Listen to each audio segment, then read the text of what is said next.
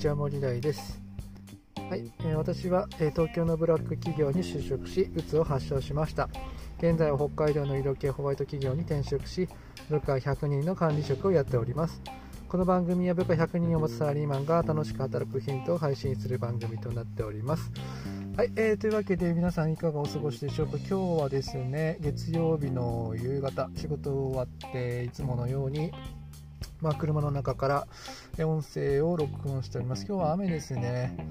朝からすごいスコールみたいな雨が降っていて、まあ、子供たちも今日はね長靴履いてきましたね。はい珍しく。いつもね上のお姉ちゃんと、ね、真ん中のお姉ちゃん嫌がるんですよね長靴。かっこ悪いっつって。だけど今日は何も言わずに履いてきましたね。はい、えーあではねあの本題に入っていこうと思いますけれども、えー今日はですねえーっとまあ人を見るときはね、まあ、正面だけじゃなくて横から後ろからと、まあ、いろんな方向から見るといいよっていうような話をしていきたいかなというふうに思います。えーとまあ、自分もなんですが他人もいろんな方向から見ると、まあ、あの理解が深まるかなっていうふうに思います。うんまあそうですね僕がちょっとね高校の頃の出来事なんですけど高校のね美術の授業で、えーとね、人のね、えー顔をこうまあ、モデルさんがいてあの顔を描こうっていうような話になったわけですけれども大体ですねその人の顔を描こうってなったらね大体4あの正面からとか若干斜めぐらいからっていう風にみんな描くんですけどあのー僕の友人はですね真横から描いたんですよね。真横からの絵をあの顔写真をあの顔のを描いてですねそんなアングルから描くやつはいなくてですねすげえなっていうふうに思って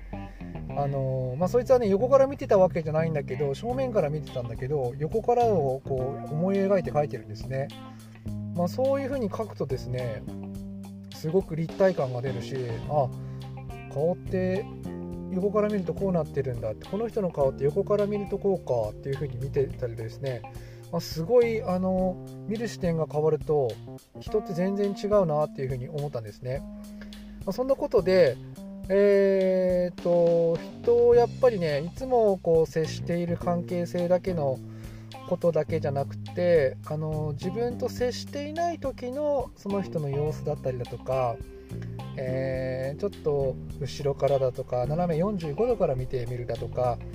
ちょっと自分とは蘇生してるとは違う側面から、えー、と物事をこう見ていってあげるとですね本当にその人の性格っていう風なものがあのだんだんだんだんこう見えてくるしあの深まっていきます。なのでいつも自分と接している、えーその人が、あのー全ての性格ではないっていうふうにことを、まあ、理解しておいてあげないとあのいけないかなっていうふうに思います。視点を変えたり立ち位置を変えたりすると、まあ見える景色っていうのがすごく変わってきます。まあ、平面だけじゃなくってもうちょっと時間軸をねちょっとずらして、まあ、見ていってあげるっていう風なのねまたいいのかなっていう風に思います、まあ、年を重ねるとねあの深みが出るなっていうようなことがありますよね、